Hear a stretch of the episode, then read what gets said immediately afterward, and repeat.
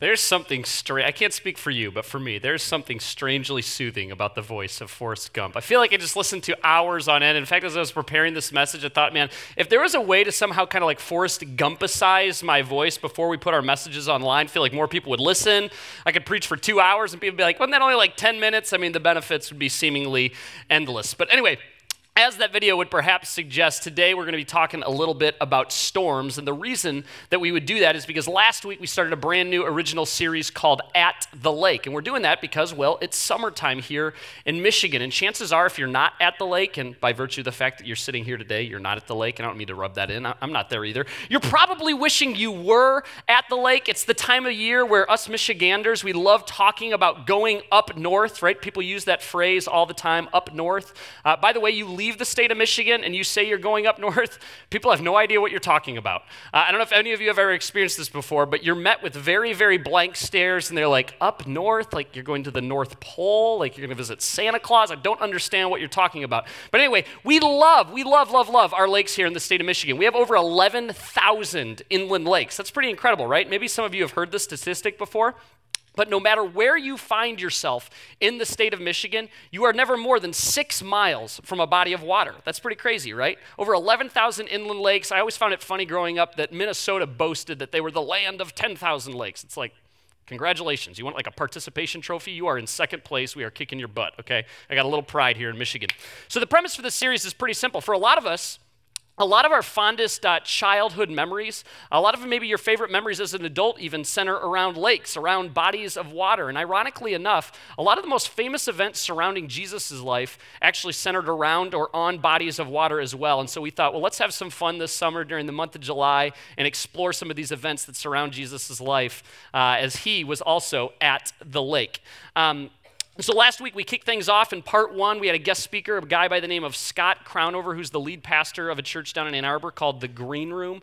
Uh, he's an incredible, incredible communicator. And, and if you are not here, uh, I can't encourage you enough to please go to grumlaw.com slash messages and go ahead and listen to that message. I know that a lot of us for the summer, you know, it's hard to be here every single week, but don't use that as an excuse to just check completely out. Uh, our hope is, is that on those weeks that you're not able to be here, we totally understand that. You are going online, you're either listening or watching those messages there. You can also find us under Grumlaw Church, wherever it is that you happen to grab your podcasts as well. So again, hopefully some of y'all are taking advantage of that.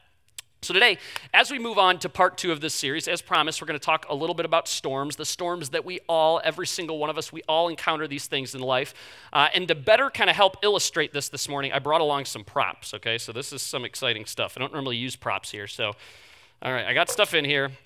Um, and what I want you to do, those of you that are in the front rows, well, nobody sits in the front row. Apparently, my wife and I have a disease. But okay. But for those of you that are at least closer, as I pull these things out of the bag, I want you to go ahead and shout out what they are. Okay. So help out the people in the back that maybe can't see quite as well. Okay. So here's the first thing. We ready? Need really participation here.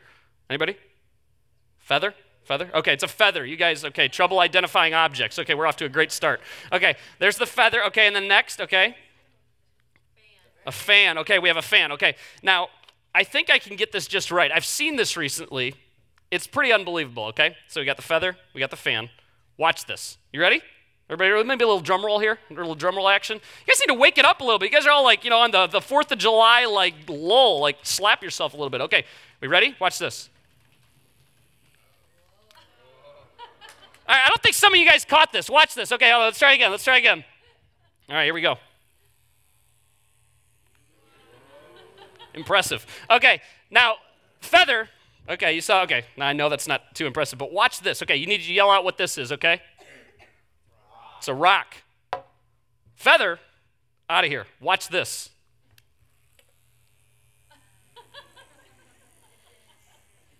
Does not move. None of you seem very impressed by this. Those of you that are like under the age of 15 is like, what is wrong with this guy? There's something wrong with him. Okay, there's some imagery here though bear with me. There's some imagery here that I want you to kind of hold on to this morning. I think it'll be pretty easy for you to understand, wrap your head around, okay? Uh, these things, I'm actually going to this morning tell you that these things actually represent things in our lives, okay? So we're actually going to start first with the fan. The fan represents the storms of life, the things that distract us in life, uh, problems, conflict that we experience, things like losing a job, tension with your spouse, divorce, conflict with your kids, bills, unexpected ER visits, uh, home repairs, having a child, getting married, addiction, uh, kids' sports television, social media, golfing, girls' nights out, working long hours. I mean, you get the idea, go on and on. And not everything that I just mentioned there obviously is bad. Those things aren't necessarily, there's nothing necessarily wrong with those things that I just said. But they are all potentially fans in our lives. They all have the ability to be storms in our lives, to distract us, uh, to push us off course, to stress us out, to cause us to deviate from what is ultimately most important in life. Now, if we're honest, sometimes these fans, sometimes these storms that we experience in life are completely on our fault. They're completely your fault. They are due to your unwise decisions. You bought the jet ski. You made the poor decision at work. You didn't stop smoking. You drank. You ate. You picked up. You kept scrolling. You called him. You called her. But other times, it's completely out of our control, or maybe even a combination of the two. But regardless, they're storms. They are distracting you, they're dominating your thoughts, and there's a sense that, okay, something has to change. Okay, so that's the fan, represents the storms of life. Uh, up next here, uh, we have the feather. Okay, the feather. This is empowering little thing. Uh, the fe- feather represents you represents me, it represents us, it represents people. Now, you don't have to admit this about yourself, uh, but I'll admit this about me. It doesn't take much to blow us around, to push us off course, to distract us. The slightest little, you know, pink fan comes along, uh, and we're toast. We can be so fickle, so easily distracted, so easily pushed off course. So that's that's the feather.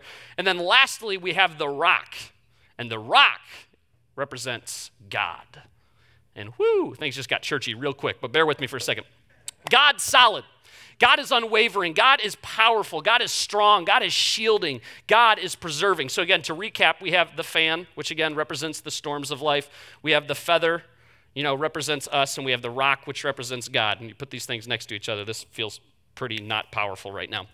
And so, with all that brilliant imagery in mind this morning, what I want to do is we're going to take a look at, at an event surrounding Jesus' life that uh, is perhaps one of my favorite stories in, in, all of Scripture. And it's a real event that really happened.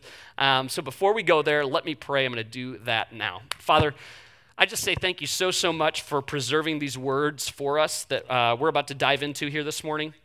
Um, I ask you, God, uh, that you would just speak to us individually. Um, that we wouldn't walk out of here just thinking, okay, that that was like an okay thing. It was a fun little like you know hour of my time, but we would truly take tangible steps towards you because we know that as we move towards you, you always move towards us. It's in your name we pray. Amen. Now, uh, we're going to jump into a passage today in Mark chapter 4, but before we go there, I want to set the stage a little bit for what's going on here.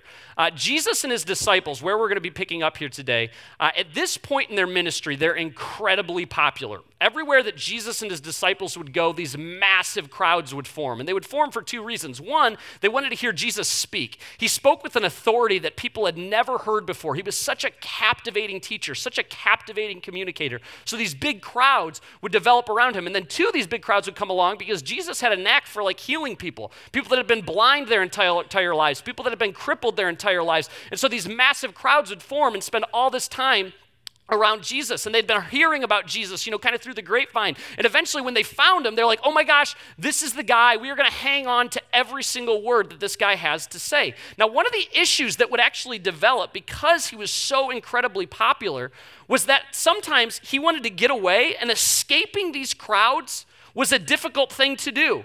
It wasn't as easy as just going like, okay, hey, we're out of here, see you later, leave us alone. No, no, no. These crowds, once they found him, they were not about to let Jesus out of their sight. So they would follow him everywhere. And we don't just see this in the passage that we're going to read this morning, but throughout Matthew and Mark and Luke and John, we call those the gospel books. They're the four books that document Jesus' life, his death, and his resurrection. Throughout those four books, we see this all over the place, that this is one of actually the common problems that they would encounter just escaping these crowds. Now, we see this in modern day all the time with like celebrities, right?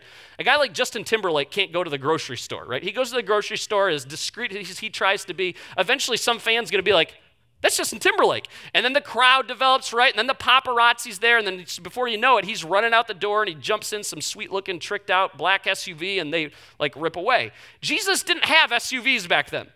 Sometimes, at best, the best thing that he had was a boat. And we're actually going to see that that's the way that he tried to escape in this particular occasion that we're looking at this morning. But to give you a better idea, uh, Jesus had been preaching on this beach all day.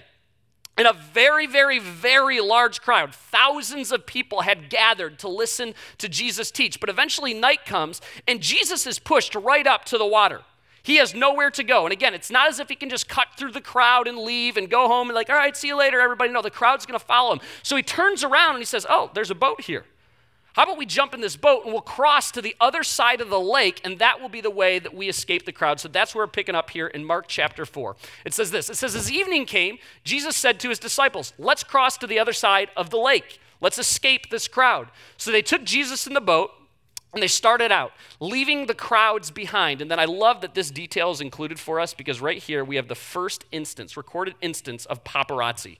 Although other boats followed. Okay, so they tried, but there were still a couple boats that followed them. Now, keep in mind, the lake that's being referenced here, this isn't some tiny inland lake. This isn't like Lake Fenton. In fact, the lake that's being referenced here is actually a sea. It is the Sea of Galilee, which is a lake that's uh, 33 miles in circumference. So it's a very big body of water. It sits about 680 feet below sea level, and it's surrounded by like pretty tall hills and even mountains, we might call them. You know, people in Colorado would probably be offended by that, but hills, mountains, and what the Sea of Galilee is still known for. And this is a place that you could go visit today. It still exists, and this is still a problem that exists on the Sea of Galilee. Is oftentimes wind comes ripping across those mountains, ripping across the land, and when it hits the water, it intensifies. And these quick, crazy storms come seemingly out of nowhere. And in fact, this is exactly what happens with Jesus and the disciples.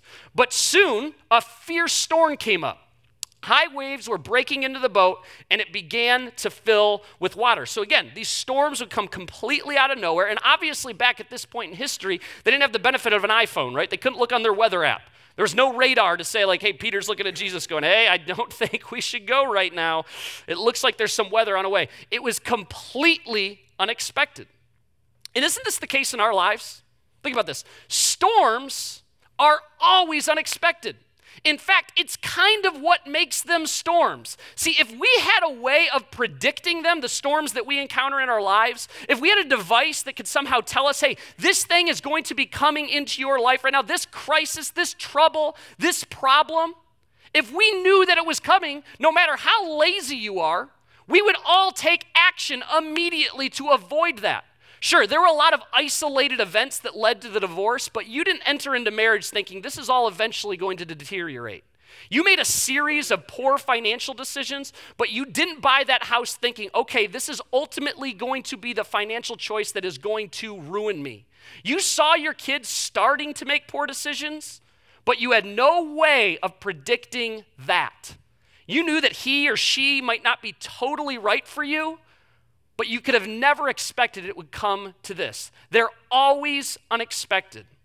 In fact, it's the absence of expectation that makes it a storm. It's the lack of preparation. It's the genuine, I did not see that coming. It's a lot of times sheer ignorance. Because the truth is, and we all know this, we all experience less than favorable situations every single day. But you wouldn't necessarily call every one of those less than favorable situations a storm. You don't think of them as these catastrophic events. You don't think of these, them as these massive problems. My wife and I, before moving up here and starting this church, prior to that, uh, we were living in Howell, and we thought that we would be there for the rest of our lives. Now, God had a way of kind of changing that, and I would say for any of you that follow Jesus, uh, over time, once you find yourself getting really, really comfortable, it seems like those are the moments that God says, okay, now I'm going to uproot you and do something else. But that's another day. Um, but anyway, we thought we'd be in Howell for the rest of our lives. And uh, we, you remember like five, six years ago, those of you that were living in Michigan at the time, we had like a couple brutal winters. Like the kind of winter where you'd walk outside and you're like, this hurts. It's like it's like hurts to breathe. And we got so much snow. My wife took all these pictures. Like I was actually saw them the other day. I was scrolling through my phone on vacation. Like these massive, massive mounds of snow. And now, obviously, when spring does eventually roll around, and we thought it might never come, but it did eventually come. The snow had all melted, and we looked out on our deck, and we noticed that there was like this like bow in the deck. There was like suddenly this bubble that had appeared in the wood, and it was just in one place. And we're looking at it going, well, where the heck did that come from? And how come it's just in that one spot? And I kind of figured, okay, well, it must have been the weight of the snow on the deck and it kind of like caused it to warp a little bit. Well, once I got actually beneath the deck and it was kind of this big wraparound deck, wraparound porch, I realized that one of the support beams, like a four by four that's anchored in concrete, that concrete was being heaved out of the ground. Now, some of you probably know this, others of you maybe don't. Because of the weather that we experience here in Michigan and other places that have summers and you know winters and different seasons, because of the thawing and freezing, thawing and freezing, over time things actually get pushed out of the ground, right? It's pretty crazy. It's why when you drive around and you see in the middle of farm fields these massive rock piles, it's not like every farmer has just like a, a rock collection. What happens is again over time those rocks actually get pushed out of the earth, and that's exactly what was happening to our deck. And so the support beam was shoving up and therefore causing this bubble. And I thought, well, that's probably not good. And so I called like a friend of a friend who happened to be a contractor, and I explained what was happening. And he's like, oh, yeah, yeah, we see that all the time, uh, particularly after really cold winters, shouldn't be a big deal. And then I asked the million dollar question that every homeowner is like dying to ask, right? How much is this going to cost me? Right? That, that's what I really wanted to know. He's like, dude, it really shouldn't be that big of a deal. We break the concrete away, and then we pour new concrete, sink the post. Probably don't even need to replace the post. It won't be that big of a deal at all. Uh, you know, you're probably looking at like under 500 bucks. And I'm like, okay, I can live with that. That doesn't seem like that big of a deal. Well, a couple days later, he eventually comes out, and he looks, and he has that look on his face like, oh, he's about to make more money off of me. and uh, he's looking around and he's like, hey, I don't want to like scare you into anything. Like, this is ultimately your decision, but let me show you this. And he showed me like every post and he's clearing away like, you know, the shrubs and stuff that we had down there. He goes, this is happening to every one of these beams. Whoever poured this concrete did a real shoddy job. They did it really quick. He's like, this is going to happen like constantly for the next couple winters eventually every single one of these posts are going to be pushed up. And he, so he asked me this question. He says do you think that you're going to be here long term and at that time again we, we had no plans to ever move there. We thought that that was going to be our forever home and i was like well yeah. And he's like my advice would be it's going to be cheaper to just replace all of these at once rather than one or two at a time. That would be my advice. Think you're going to be here long term go ahead and just do it all now and I was like, okay. And my wife and I talked about it. I'm like, yeah, we don't plan on moving. So yeah, let's just knock it all out now. And wouldn't you know it, that $500 bill went to a $5,000 bill. And I'm not going to lie, I wasn't super excited about that. I didn't look at my wife that night in bed and go, isn't that great? We just got to throw away $5,000 unexpectedly. What a just a pleasant feeling. But if I'm honest, it wasn't the end of the world it really wasn't that big of a deal because by that point in our marriage, we had an emergency fund. We knew that things usually go wrong with homes. They don't somehow just get better on their own. And so we had strategically saved money for situations just like that. So when those occasions come, it's not the end of the world. It doesn't cause tension in our marriage. Now, for some of you, and I'm not trying to pick on you this morning, if you got an unexpected $5,000 home repair bill today, that would be like a whoo, that'd be a big deal.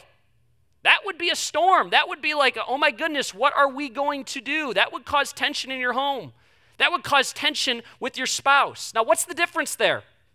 Expectation, preparation. Now, this obviously goes beyond money. Uh, let's take a 15 year old girl, for instance, the average 15 year old girl, and I'm going to make some generalizations speaking here, but, you know, so I know there's probably exceptions. But if the average 15 year old girl gets a text, kind of a cryptic text from one of her friends that simply reads, We need to talk, what happens? Meltdown, right? It consumes their every thought. That is all they are going to think about. They are going to stare at their phone and think, oh my goodness, what is wrong, right? Again, I know there's exceptions, but for the most part, that's going to be a storm. That's like a big deal to get a text like that. Now, for the adults in the room, you get a text from someone that simply says, we need to talk. Is it that big of a deal? Again, there's probably exceptions here too. You might revert to 15 year old girl, but for the most part, most of us probably sit there and we're like, about what? What is this in regards to? They text back, no big deal. You set up a time to talk. It's really not that big of a deal. But sometimes, if we're honest, there isn't any amount of preparation, expectation, life experience, or whatever else you want to call it that will adequately prepare you for that. And this, this is where I want to spend our time. This is where I want to focus this morning. Some of you, and you're sitting here today, need a little tough love, and I'm happy to maybe give you a little of that this morning. You're just disorganized. You're reactionary. You are willfully ignorant. You have bad habits. You are choosing to not learn from your mistakes. And you look around the world and you say, Woe is me. How come the world's picking on me? How come the world hates me? How come I have so many more problems than the average person? How come the weather never seems to clear up for me? How come I always have storms? If that's your thinking, chances are it's probably time for you to grow up a little bit. It's probably time for you to start adulting, prepare, expect, manage, seek accountability, ask for help, ask for coaching, because you keep telling yourself that it's this, that it's that.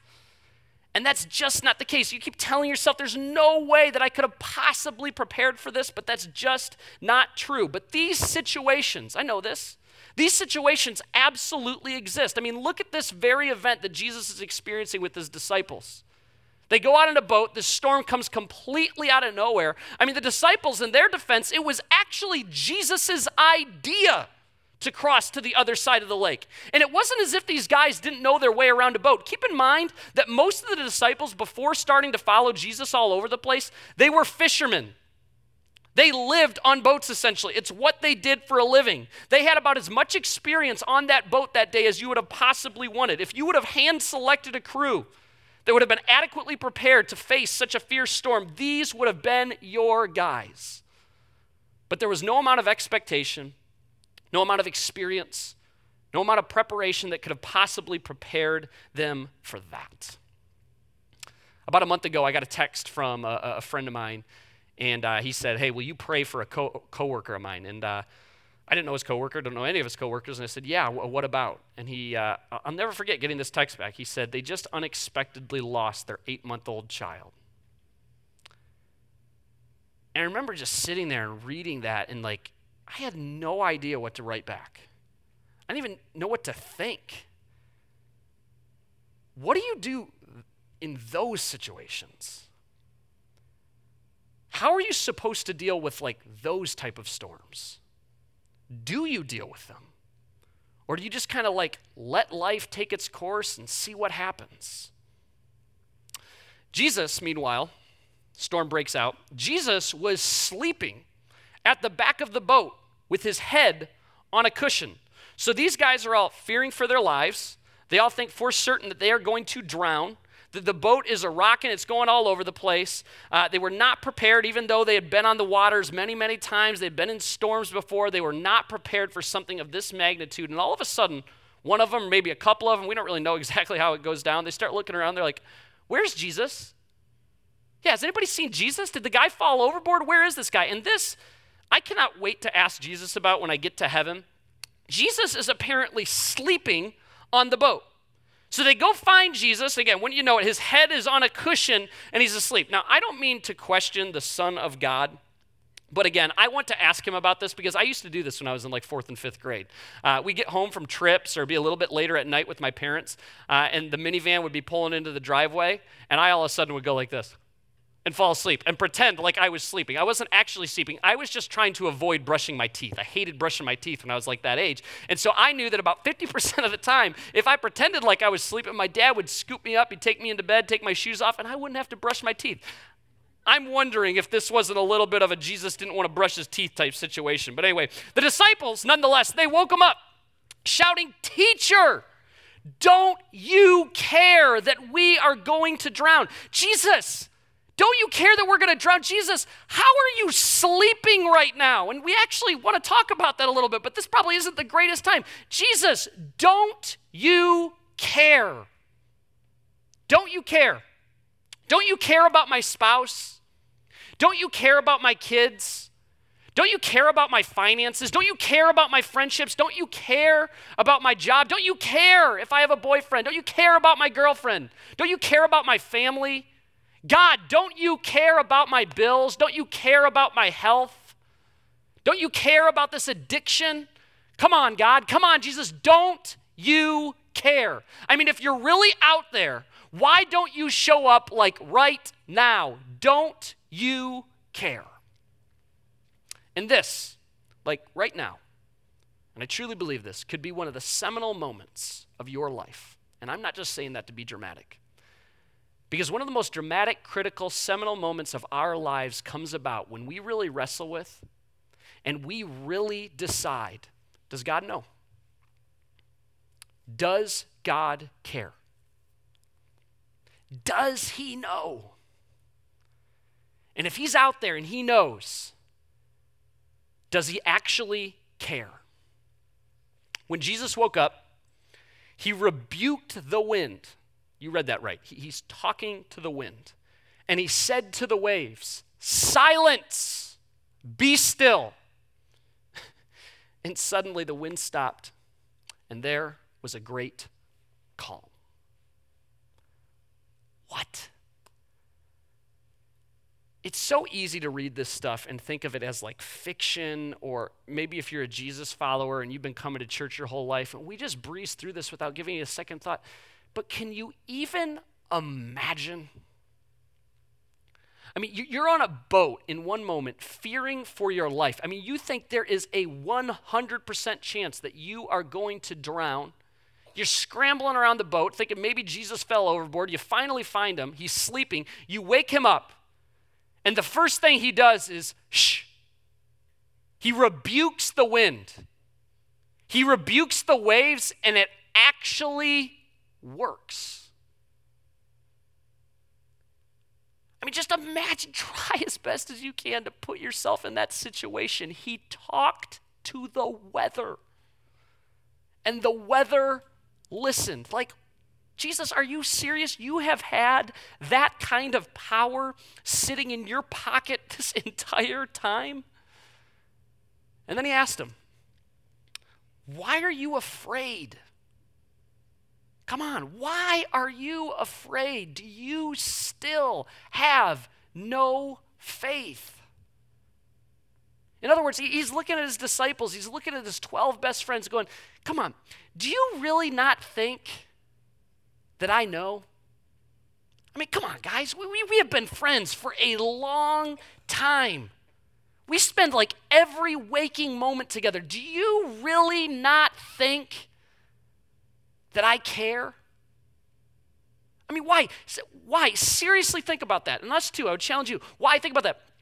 Why are you so afraid? And Jesus is looking at him going, I think I know the answer. Because let's be honest, you're not sure that I know. And even worse, you're not sure that I even care. Why is it that when storms come about in our lives, troubles, tribulations, strife, why, why, is it that we are so quick to abandon everything that we know about the character of God? We're so quick to forget his faithfulness. We're so quick to forget the previous occasions where he has so clearly come through. We're, we're so quick to forget events like this. We have page after page of evidence in Scripture, eyewitness accounts of where Jesus talked to the weather, and the weather listened. Where is your faith? See, the disciples spent virtually every waking moment with Jesus but they underestimated him. They, they, had a tough time wrapping their heads around how Jesus' power uh, uh, applied to their lives, applied to these tough situations that they were encountering. We, however, have the benefit of 20 plus centuries of Christianity, 20 plus centuries of people following Jesus, where we have millions upon billions of events where God has so clearly come through, and yet we still underestimate his ability to handle the storms in our lives. If I'm honest, I don't really think we have much of an excuse. The disciples were absolutely terrified. Who is this man? They asked each other. Even the wind and the waves obey him. Who is this man? They still weren't sure.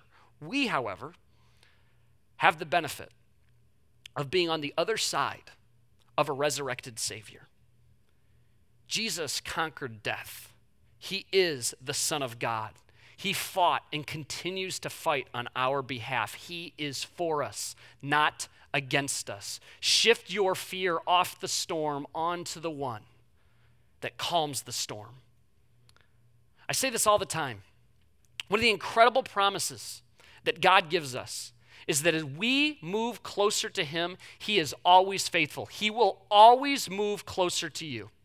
As you take steps towards God, steps of obedience towards Him, He will always take steps towards you. As you t- take steps towards God, He'll begin to take over parts of your life storms, trouble, strife, conflict, whatever you want to call it, distractions that you did not think could be overtaken. God longs, I mean, He longs to be your rock. He wants your life to be better, more fulfilling, less worry, less anger, less anxiety, less panic, less getting caught off guard by the stuff that will hit you in this life. You are never going to completely avoid conflict. You're never going to completely avoid, avoid the storms that we experience in this world.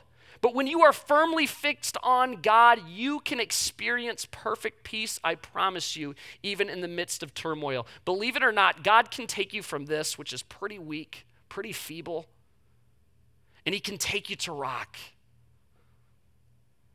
Leading up to uh, starting Grumlaw, one of the incredible benefits that I have had personally is that my best friend was virtually on the same trajectory to start a church down in Ohio, a church that we actually, as a church, support as well, called Three Creeks. They launched uh, back in February, and we launched back in January. So it was great for me and for him that throughout this entire process of starting this church, we'd call each other up and be like, What did you do here? What did you do here? And it wasn't like a hypothetical. We were literally living basically the exact same thing and experiencing a lot of the same emotions and going through and asking ourselves a lot of the same questions. Uh, and there were many times, if I'm honest, where I would call Joel, uh, and I know he would call me, but for some reason I remember the times where I would call him more often, uh, where I would work myself kind of into a panic. And a lot of times in the early stages, it came back to, to finances and just like, what am I going to do here? How are we going to figure this element of this out? You know, and I'm calling them and all the time when I would ask him these questions, and he, he knows me well. We've known each other since college, and he'd be like, hey, what are you getting so worked up about? And I'm like, well, we got to figure this out. In fact, you need to be more panicked too because you got to figure this out as well. So let's go. He's like, whoa, whoa, relax. God has things under control. And I'm like, I know that. And that sounds nice and it sounds pretty freaking churchy if I'm being honest, but like, okay, this is a reality. Like, this has to happen by tomorrow. He's like, Shay, and he'd always say this Shay, whose idea was this to start the church? Was it yours or was it God's? I was like, sure wasn't mine. He's like, okay, it was God's. So, do you really think that God is going to abandon you now? He has this whole thing rigged, He has this whole thing figured out. As you focus your mind on God, you become steady, you become stable. You're supported by God's unchanging love, by God's mighty power. You're not shaken by the surrounding chaos. You want peace? Keep your thoughts on God. Put your trust in Him. It's not an accident that the people that we all look up to, the, the, the, people, whether you're a Jesus follower or not, that seem to handle conflict and problems and storms so well in their lives, most of the time also happen to have a very solid relationship with God. Those individuals don't encounter any less trouble than you or I. No, they simply have a stronger relationship with their Savior. I promise it's that simple. And the even more amazing part is that Jesus is dying to be your rock. He went to the extent that he sacrificed himself on a cross for you. That is how desperately he wants a relationship with you. So, the question I'll pose to you this morning is Will you continue getting pushed around by life? Let's call it like it is. Will you continue to be owned by your circumstances? Or will you allow God to actually take control? F- from my perspective, this is a pretty no brainer decision. And I say that because any of you that have virtually any life experience, you know, we've all experienced this, these moments where we feel like we have the world in the palm of our hands. Everything is going so well, and then something happens that is completely out of our control. It is completely unexpected. You had no way of seeing it coming, and you were reminded yet again for like the umpteenth time that you're not actually control. So why not give it to him? What do you possibly have to lose? Shift your fear off the storm onto the one that calms the storm, the Jesus, the Son of God, who spoke to the weather, and the weather listened.